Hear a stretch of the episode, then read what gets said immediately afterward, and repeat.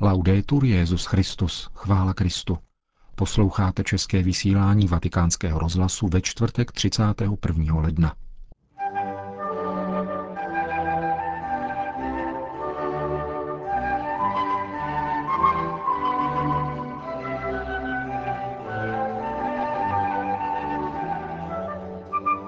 Dohoda mezi Izraelem a Svatým stolcem ohledně ekonomicko-právních aspektů působení katolické církve je prakticky připravena, tvrdí společné prohlášení dvojstranné komise. Situace v Sýrii očima tamnější řeholní sestry a na závěr další část z cyklu reflexí nad katechismem katolické církve Víra je ze slyšení. Hezký poslech přeje Milan Glázer.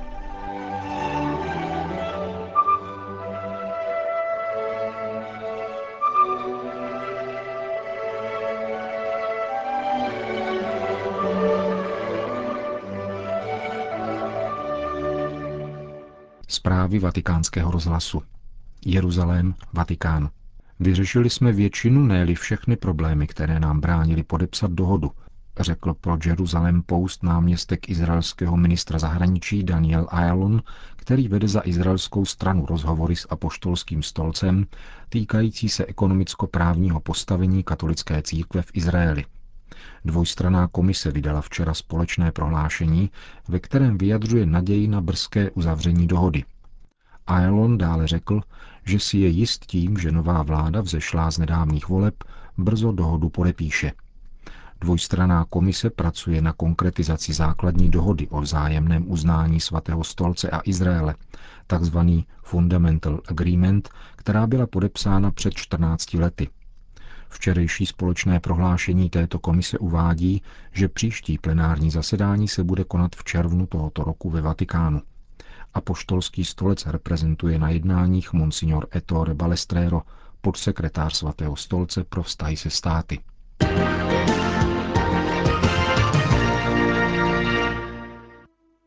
Ramalách. Na ministerstvu zahraničních věcí státu Palestina se včera konalo oficiální vatikánsko-palestinské vládní setkání. Navazuje na bilaterální jednání, která dosud Svatý stolec vedl s Organizací pro osvobození Palestiny. Ve společném prohlášení se hovoří o otevřené a srdečné atmosféře rozhovorů, která vyjadřuje dobré existující vztahy mezi Svatým stolcem a státem Palestina. Věcná diskuze se týkala připomínek k návrhu společné smlouvy, zejména k její preambuli a první kapitole. Obě delegace vyslovily zájem na rychlém pokračování diplomatických jednání a brzkém uzavření smlouvy. Dohodli se proto na ustavení odborné komise, která smlouvu dále vypracuje. Palestinská delegace, vedená ministrem zahraničí, vyjádřila poděkování Svatému stolci za peněžitý dar v hodnotě sto tisíc eur. Bude použit na renovaci střechy baziliky Narození Páně v Betlémě.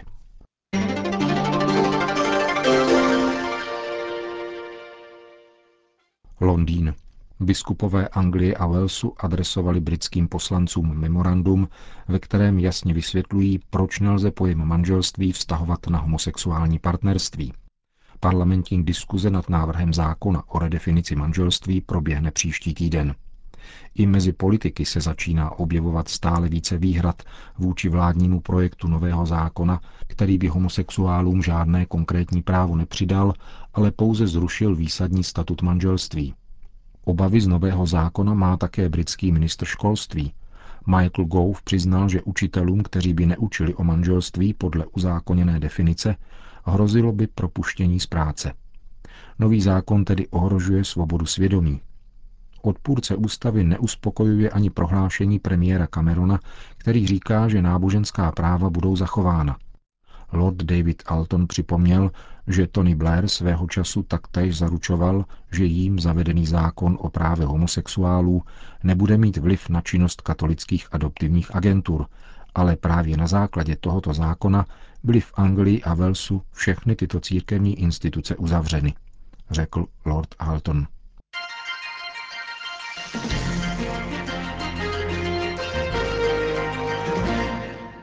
Sýrie.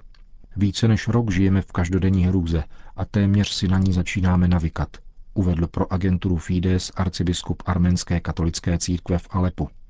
Butrus Mariaty pro vatikánskou agenturu popsal zrůdný objev, který šokoval severosyrskou metropoli. V úterý zde byly odhaleny desítky mrtvol mladých lidí, kteří se stali obětí hromadné vraždy. Těla dvacetiletých až třicetiletých Syřanů s rukama svázanými za zády byla naházena do řeky. Zodpovědnost za masakr jako obvykle svaluje jedna strana konfliktu na druhou. Každodenní přežití je stále namáhavější, pokračuje arménský arcibiskup. Už nemáme ani pitnou vodu, chybí jakékoliv palivo. Jsme vyčerpáni a již si ani neuvědomujeme, v jaké hrůzné realitě jsme se to ocitli. Nejsme schopni si ověřit, kdo je skutečně zodpovědný za tento nový nelidský čin, ale vnímáme, že jakákoliv informace je deformována. Nemáme možnost zjistit, co se děje v nejbližším sousedství, komu je určena střelba a exploze. Žijeme ve válce, avšak prožíváme ji jakoby v temnotě. Nechápeme, co se skutečně děje. Ptáme se jen, kdy to všechno skončí.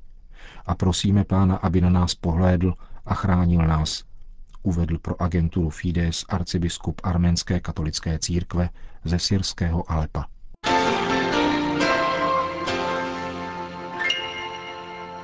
Malawi.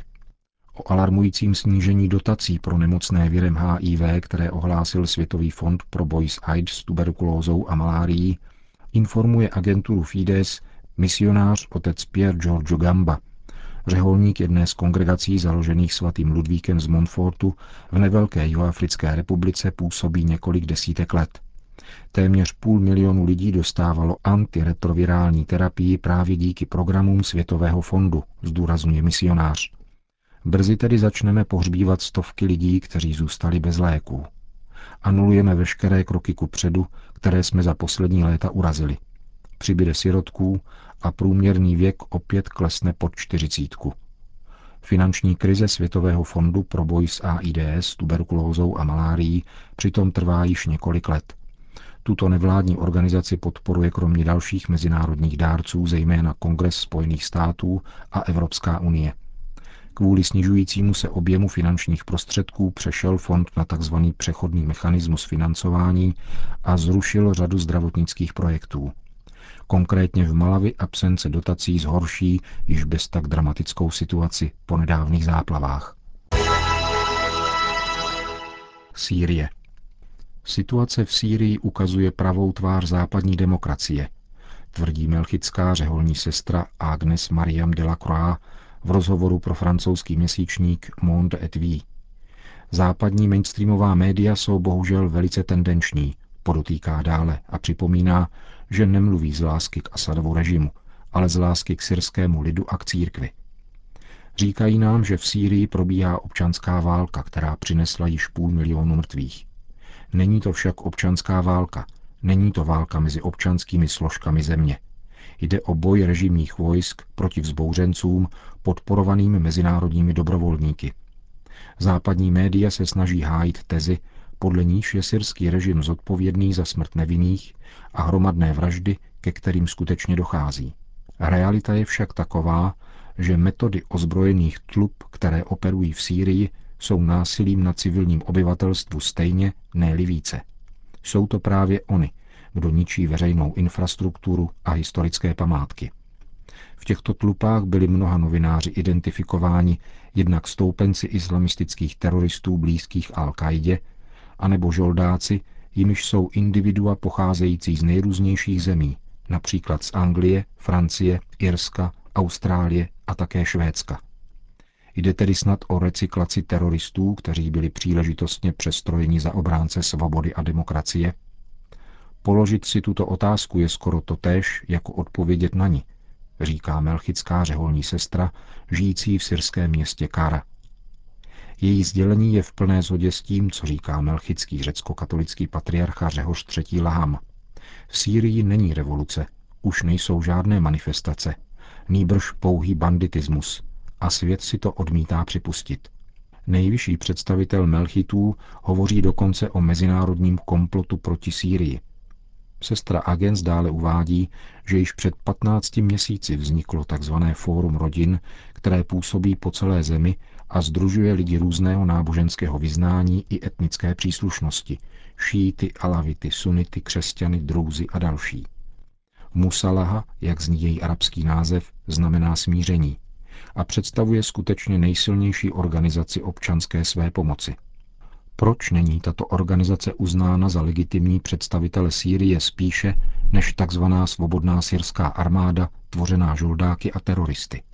Táže se syrská řeholnice a konstatuje, že konflikt v Sýrii ukazuje pravou tvář západní demokracie. Syrský stát, dodává sestra Agnes, neměl žádné dluhy a byl zcela soběstačný. Měl dostatečné zásoby potravin, které džihadisté systematicky zlikvidovali. Stát zaručoval bezplatné školství a zdravotnictví. Pro nás nejde o to, zda přežije Asadův režim, ale zda přežije syrský stát, který až dosud zajišťoval občanský mír vlastními ekonomickými prostředky.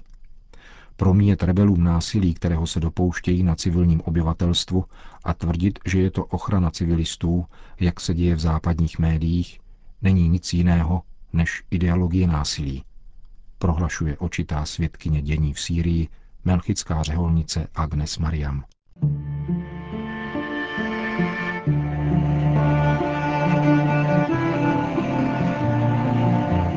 Víra je ze slyšení. Cyklus reflexí nad katechismem katolické církve.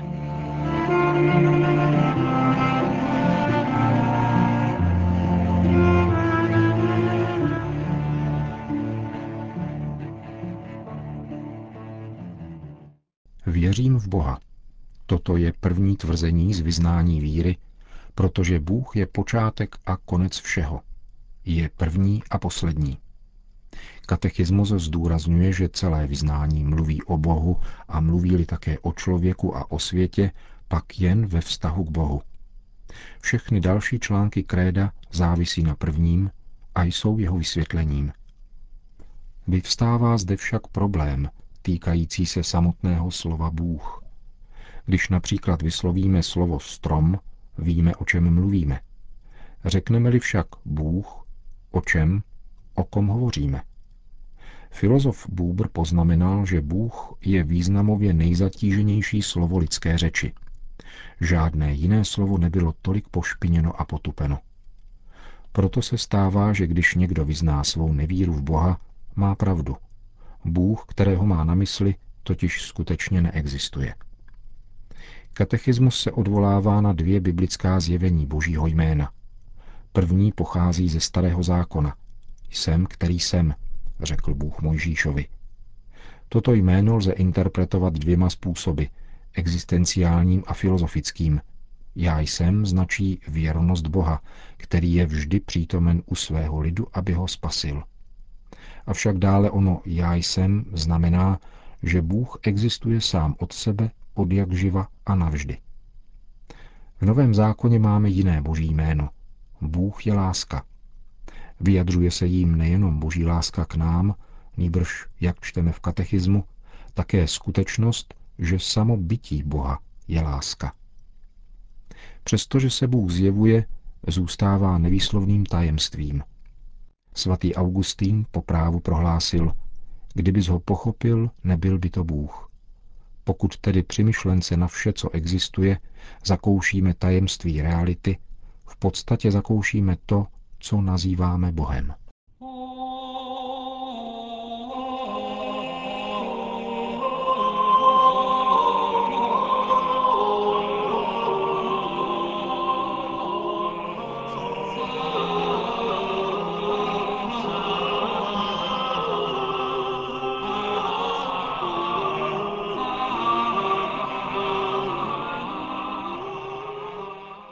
Slyšeli jste čtrnáctý díl z cyklu reflexí nad katechismem katolické církve Víra je ze slyšení od otce Dária Kovalčíka. Končíme české vysílání Vatikánského rozhlasu. Chvála Kristu.